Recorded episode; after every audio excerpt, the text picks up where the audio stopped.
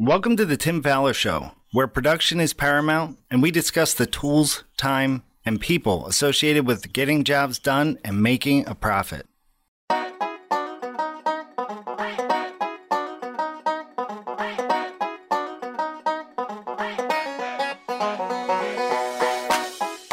On today's episode of the Tim Fowler Show, we will be talking about energy audits with the help of special guest Larry Mayer of Solution Design in Fargo, North Dakota. Alongside Tim Fowler, I'm your co-host Steve Wheeler. Here is the Tim Fowler Show.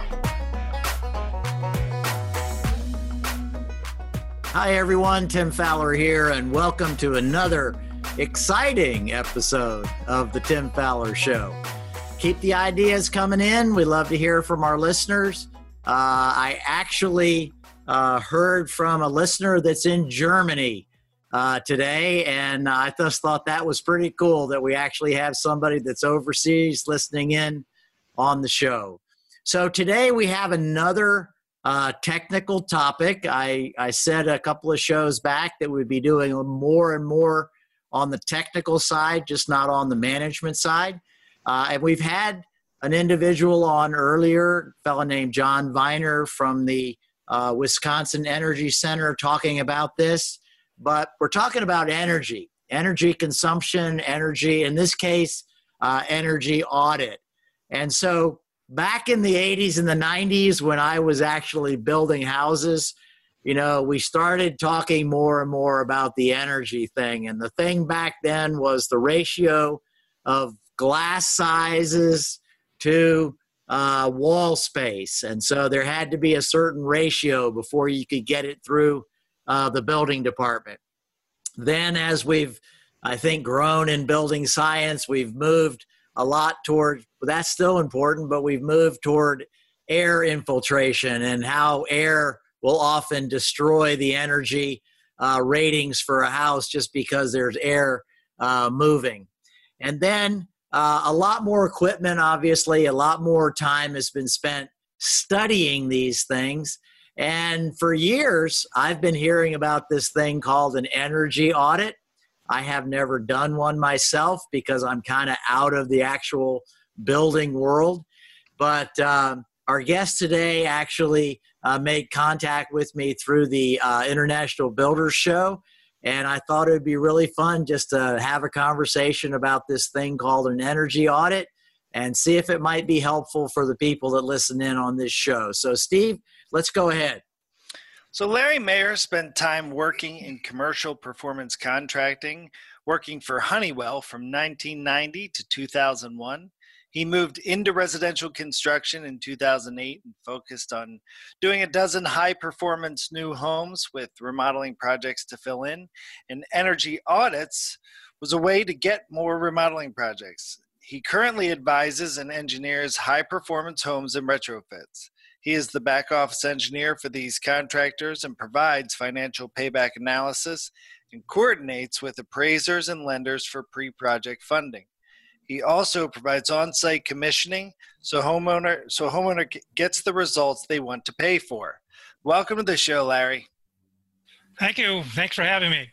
Hey, so, you know, Steve gave us a little bit of a rundown on what you do for your business, but give us a little more information about what your business is now, maybe a little bit that helps us appreciate your knowledge of the energy audit side of things.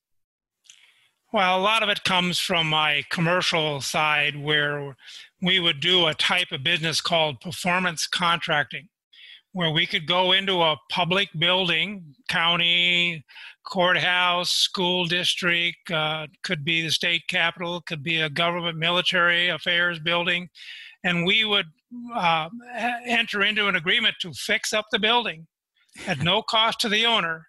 And we would guarantee that the savings would pay for itself for 10 to 15 years. And I've done over 4 dozen schools, a half dozen courthouses, a couple of hospitals, a military base, and a number of non-performance contracting business in the industrial process world. And so two things I learned from that. Very few people have the building physics training. Right. To do that work. because every time the building owner wanted us to put it out to bid, we said, no problem. And they would just be shocked.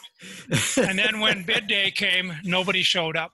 Right. And they go, what is this? And I said, well, they don't have the advanced physics training to be able to quantify not only build a new building, but an existing building. What's its actual performance? How much more can you get out of that in performance? And then be willing to guarantee it for multiple years.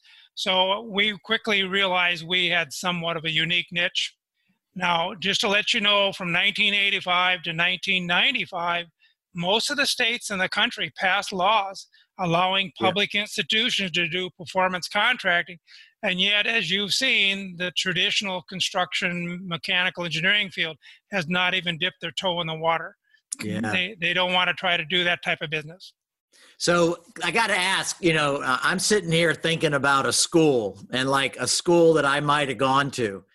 And I'm thinking that when you do this kind of a audit for a school like that, that list of issues must have been pages long that comes out of a public. I mean, can you give us any idea of how many items might be on a list that comes out of like a school? Well, most schools were built at the turn of the century. And every 30, 40 years, they'd have a building addition. So they might have started out with coal boiler, single pipe steam, then they went to two pipe, then they went to hot water, then they went to forced air. Some of the newer ones since the 80s would be adding air conditioning, mostly in the administrative wing, because the administrative wing is open 12 months out of the year. Right. But we had everything from roofs, windows, security systems. The list just goes on and on. So what I would do is I would first get to know the superintendent. I would then get to know the physical plant director. And I would, after a couple of meetings, I would let the physical plant director know that I was Santa Claus and that I could fund a number of projects. I don't know which ones will all get funded, but being that you work in this building every day, what project would you like to have, you know, on your top 6 list? And one of the successful strategies I use, I always made sure at least 1 or 2 of those top 6 of the physical plant director got funded. Even if they were a financial ugly duckling, it still went in there because it was important to the guy who was there every day. Yeah. I wasn't going to be there every day. I needed a local advocate. And most of my competition would blow right past that physical plant guy and go to the board and go to the superintendent. And they were just amazed that I constantly would win these projects. Well, though the physical plant director can't say yes to a multi-million-dollar project, he can say no. Yeah. And so I learned that wisdom and was very successful doing projects around the tri-state area. And so some of them were actually multi-million-dollar, not renovations, but repairs and upgrades projects. Yeah, I did a couple $1 million worth of work at an Indian reservation. I went on to do 2 more reservations, unassociated, different. 1 in North Dakota, 2 in Minnesota. I went on to do military bases, up to $20 million renovations. Wow. The most interesting project was 2000. I get this panic call from a nursing home that we'd done a small little project at, and their board was concerned with Y2K and that the world was going to come to an end. And they wanted a backup system to their natural gas. So I was familiar what the solution was, but I was really concerned that they had the money for this. They said, no, don't worry about it. There's some residents in here who have family members that are very, very wealthy, and they just want that in there. They don't care what it costs. So we put in a synthetic natural gas plant, and synthetic natural gas plants are actually extremely common, but the general public doesn't know anything about them. Most, at the perimeter of most cities, there will be a large synthetic natural gas plant with 3 or 4 30,000-gallon propane tanks. So if that propane, that natural gas line coming into that city ever got dug up or shut down, that plant would take over and probably sustain the city for 2 or 3 days. And wow. So they basically put propane under high pressure, run it through a series of orifices, and they get the same calorie output per cubic feet of natural gas. Wow. And so it runs. And so the one we did for this nursing home, and the sad news about it, they had oil wells all the way around this nursing home. They're yeah. right in the center of the Bakken oil industry. And they had a processing plant literally a half mile away, but they didn't care. Right. They wanted it. Yeah. Okay, so really cool stuff, you know, about, and I'm fascinated by the commercial world because I know very little about that part of this industry. But let's talk a little bit more about the residential world, which is where most of my listeners land in terms of remodeling. What is an energy audit for a home? What does that consist of? If we're going to talk about, I just want to know how do you define that? An energy audit is looking at all the thermal boundaries in a house. A thermal boundary is an outside wall. It's the floor, it's the ceiling, and then the windows and doors within that. And so an energy audit will be a combination of depressurizing the house with a blower door, which is a fabric frame type door that will fit in your front door with a blower door and a digital manometer, and it will get the whole house depressurized to 50 pascals, which is the equivalent of a 20-mile-an-hour wind hitting all six sides of the building at one time. Oh, right. And once the building is depressurized, that's about 20 times normal air pressure. So what it does is it highlights all the deficiencies in the building. And so we'll go down around the building. And when it's cold out, we can use our thermal imaging camera. When it's summertime, it's hard to use a thermal imaging camera because you need at least a 20-degree temperature differential. So we'll go around with a small smoke bomb kit thing, the handheld, that will generate enough inert smoke that will highlight the leaks.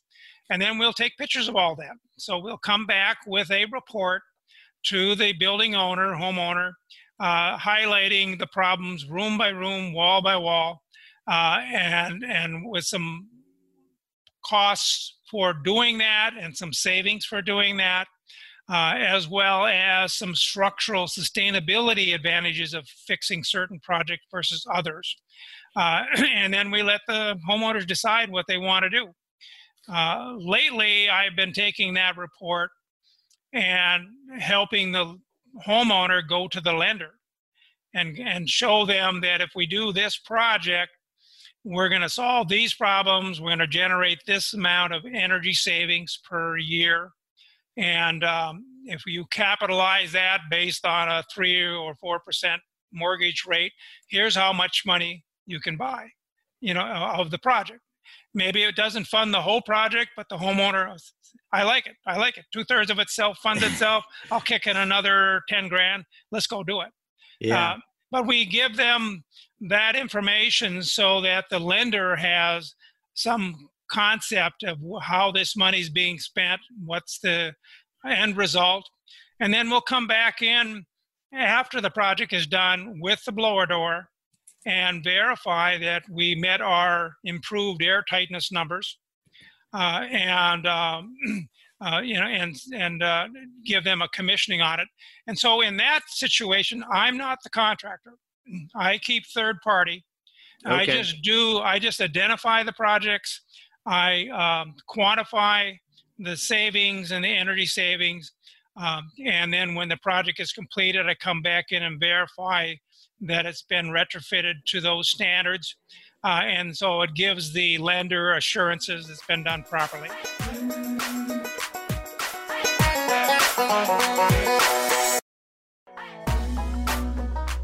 Are you worried about the future of your business? Are you stuck and unsure about what step to take next? Do you have any doubts about your ability to lead through this crisis? Whether it's business, finance, or production, we have the experienced professional coaches standing by to help you and your team battle through these uncertain times.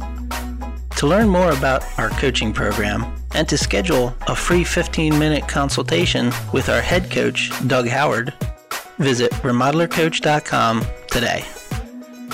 Now back to the show. Yeah, so I was just sitting here wondering, like, I've heard a lot about blower door tests. And like I said in the intro, I've never done one myself. I've seen some demonstrations at various places. But it just strikes me that there's a lot of room for error in doing those. And is there, I mean, like a builder could say, like, I do blower door tests. What are, from your experience, what are some of those mistakes maybe that the novice makes doing a blower door test that somebody who's done 100 of them and is a highly trained professional may not make? What are there any things like that? Some of the common mistakes would be not opening up all the doors. Okay, the most common problems we see is when the house isn't properly set up correctly to take the blower door test. That would be making sure that all the bedroom and any back doors that are part of the whole building are going to be opened up. Make sure that all the registers are open. Make sure that the backraft dampers for the exhaust fans and for the range hood are properly functioning. Make sure that the thermostat is turned off, or if it's summertime, you put it on a cold setting so it won't come on, or vice versa in the wintertime. Those are some of the key mistakes that get done. And then not getting a proper square footage of the building. You know, taking into consideration the first floor, second floor, as well as the floor joist area that may be 16, 18 inches of depth. That adds to the volume of the building over the basement, and same thing with the second floor over the first floor. So you get a proper volume of the building. Those are common type of mistakes that can happen. A more advanced energy audit will actually go in and do pressure testing on the hot water heater. If you have an atmospheric hot water heater, you want to make sure that there's no more than 1.5 to 2 negative pascals of pressure. And that was, if you have that amount of negative pressure, you can actually be bringing flue gas back down into the house. Oh, wow. And so if you over-tighten the house, and you haven't tested the hot water heater, you've actually created a dangerous situation. Okay. So in some cases, people said, oh boy, now I can justify getting that new direct vent hot water heater. And we would normally say, yeah, that makes a ton of sense from both energy savings and from safety point of view. And the same thing with the furnace. So you would actually go in and test the pressure readings and the balancing of the ductwork in the house, as well as the hot water heater. So those are the key elements that need to be done correctly before you do your test. So is there an organization that does training to allow someone to do this stuff really well? Because it just seems to me like it's such a great opportunity to cheat people that the hucksters, you know, would be out there in droves to do this. Is there an organization that certifies or does the training for this? Out in, I think it's in New York State, there's Building Professionals Incorporated. They're an organization of energy raters. They probably have the most detailed training and standards for an energy rater. Another national company is called ResNet, Residential Energy Services Network, and they are widely known because of their energy rating of a building, which is called HERS, Home Energy Rating Services. Yeah. So everybody knows about the HERS report. Right. Most people are not familiar with the BPI report, but it's almost a carbon copy. But BPI specializes on existing buildings, and their raters are going to know a lot more about what we just talked about with the furnace testing, the ductwork testing, the hot water heater for safety. And both those organizations have been around for 20 plus years. Right. Okay. So we know you're from Fargo. We've all seen the movie. It's cold there in the wintertime. If I'm in a more moderate climate, why should I care about these types of energy ratings and certificates and things like that? Why should a regular remodeler go to the, I'm not air quotes here, trouble of making sure a house is energy fit and maybe doing some of this testing? Well, with the COVID-19 situation, everybody's focused on health. And right now, health concerns are outranking in the last month's surveys over even energy savings. Okay. So there's a lot of interest by the general public. Like I'd say, the BPI would be stronger on indoor air quality because they're working in existing buildings, and that was the genesis of how they came about, where ResNet more on new construction side of it. Not to denigrate either side, it's just that when you look at the genesis of one organization versus the other, they have some strengths on existing buildings. The other thing is that comfort is directly related to air tightness, water tightness, and thermal tightness. And when you actually dig into the energy codes around the country, we've all heard of the International Energy Conservation Code, 2012, 15, 18. Those codes were first designed to keep the building healthy. And to keep the building healthy, you had to first do a water management analysis of the house, then an air tightness analysis of the house, and then a thermal tightness of the house. And the construction industry does it backwards. They're going to try to make it airtight first because it's the easiest, least expensive. They're going to throw some insulation in there. And then when the house starts having mold and other problems, then they're going to try to figure out what to do on the water management side. As you know, Tim, when you're dealing with older buildings, you need to let the homeowner know the limitations of what you can do with the building. Because if you make the building too tight, rule of thumb is if you make it tighter than 3 air changes per hour, you're going to have to figure out a way to get a fresh air unit into the building. If they don't want to do that, then from a professional liability point of view, you'd say, okay, we're only going to make your building 3 air changes per hour tight because it's just not a healthy situation. And then let them know about moisture issues, let them know about air tightness, that it makes no sense to add insulation to an air leaky building until you first fix the leaks before you add the insulation. So they need to be done in the right order. Unfortunately, the construction industry does it somewhat backwards. They do the air tightness first, won't discuss the health issues. Then they'll add more insulation, and then they'll try to fix the moisture problem that they were a part of creating. So it's important to talk about what you're going to do and what you're not going to do and why. All right. So just imagine I'm a remodeler that's been around for a little while, and I really like what I'm hearing in this. I'm geared toward that mentality of safer and energy efficient and health issues.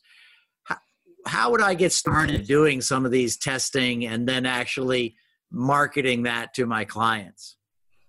What you would, you'd probably want to go to Affordable Comforts Conference or the ResNet National Conference or the BPI's National Conference, and basically just rub elbows with other raters, talk to some of the vendors that provide blower door equipment and test equipment, and see the presentations on how those raters are being successful in their market. And that'll give you a really good broad brush. Thinking that the world is going to be not real practical. You really got to see where the market is at. I'm in a market right now where I do both industrial, commercial, and residential because there's not a big demand. We are in a market where our lenders have no idea what a green mortgage is. They don't understand the financing. The realtors haven't had any training. We were surprised. I do national training with Adamatis Appraisal Services out of Punta Gorda, Florida. We put on classes in the upper Midwest, and we just found there's 30,000 HERS-rated homes in Minneapolis-St. Paul. Almost none of them are in the MLS. None of the realtors have had any training. And so the public is asking for it, but the professionals don't even know the demand is out there. There's a lot of disconnect across the country. And so we've been putting on classes, trying to bring the four major players together: the builder, the realtor, the appraiser, and the lender. Most builders will tell you, wow, you don't have to talk to the realtor. And I said, well, the realtor owns the MLS. If you don't have data, you're not going to get the loan. Oh, so yeah. We've been offering these cross-training classes, and we're getting a fair amount of traction in the Twin Cities market, and Xcel is our sponsor. Well, this is so fantastic. Larry, I just want to say thank you for kind of opening up some doors for me. You know, I think part of this is like, wow, I need to think about this a little bit more, because we've only just, I mean, I don't even think we scratched the surface. We might have smudged the surface today a little bit with this conversation. But I really appreciate you taking a little bit of time out today and giving us a glimpse at this, not only just the energy audit, but some of the complexities that are behind it that I never even, you know, the water heater thing. I didn't think about that. You know, I'd have carbon monoxide all through my house if I if I hadn't heard something like that. So I just really appreciate it, and I hope that people are listening can really take advantage of some of the things that have been offered up here. Appreciate the opportunity, Tim, and if we can help you again with a session, just give me a call. Sure, no problem. Tim, this was, you know, again, eye-opening for the fact that you just mentioned the water heater. And there's just so many things that we, you know, we don't think about when we're building. We yearn for tightness. That's the goal these days. But, you know, the things that happen as ramifications of that are pretty serious. Yeah, you know, I really like the bringing the moisture, the water management part, the thermal barrier part, and the air exchange and health part of it. I like what I heard in terms of bringing that all together, because honestly, it's been sort of three distinct things for me. And I think I was in that group where Larry was saying, you know, we got it backwards. We focus on the insulation, and then we think about like what's going to happen to the water management. And this keys into a podcast we had a few weeks ago on water management. And this was great. I think, again, I just encourage people to do some study. I think Larry was encouraging, go to some conferences, get some training. I think it's pretty obvious that you can make some big mistakes by not being trained properly. And it's more than, you know, just putting a blower door on there and turning it on and blowing a little smoke around. You know, it's a lot more intense than that. And take advantage of some opportunities. Well, Tim, this was another fantastic episode. And I think it always comes down to, we say it all the time, but awareness. And I think just what Larry talked about with the water heater and the dangers, because we always are geared up to make these houses tight, but what does that mean? So his awareness, and I think he brought just a wealth of experience, which is always great. Yeah. You know, sometimes you listen to people that have been doing this for a long time, and the numbers and the letters just roll off their tongue. And so maybe we just barely, you know, hit this thing. And I just encourage people, number one, there's probably some areas where we can make this part of our business. I encourage people to get training. You know, he mentioned several organizations that have seminars and conferences, and go to some of those conferences, learn about all of them. I think he talked about me dead on, right? You know, do the insulation, you know, make sure that's right. Maybe don't think about in the same context the moisture problem, but you've got to think of all of that stuff at the same time and make sure that the house is built with all of those things in mind. Well, I think we touched a few weeks ago when we talked to Bill. What was his last name? Bill Robinson. Bill Robinson, yes. And he talked about we've always done it that way. Right. And talking about how, you know, I was always taught that a house has to breathe and vapor barriers trap moisture. And it's just, you know, leave that alone and you know, get some training and information on building science and learning what you're building. Why are you doing what you're doing? Yeah, well, the great thing about it is there's lots more information out there now than, for example, when I was building houses 30 years ago. We were talking about this energy stuff, but none of the science was out there that backs up, you know, the things that are being taught. So I just encourage people take this and explore some more possibilities and make sure you're building properly for the comfort of your clients, but also for their health and for the health, if you will, of the building itself.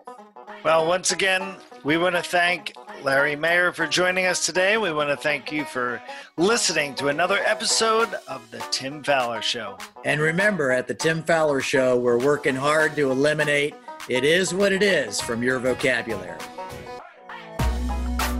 This has been another episode of The Tim Fowler Show. Want to hire Tim and fast-track your growth? Visit remodelersadvantage.com/consulting to learn more. And if you'd like more information about roundtables, our world-class peer advisory program, please send me an email at steve@remodelersadvantage.com. And of course, don't forget to subscribe to the show and comment on iTunes. Thanks for listening. We'll see you next week.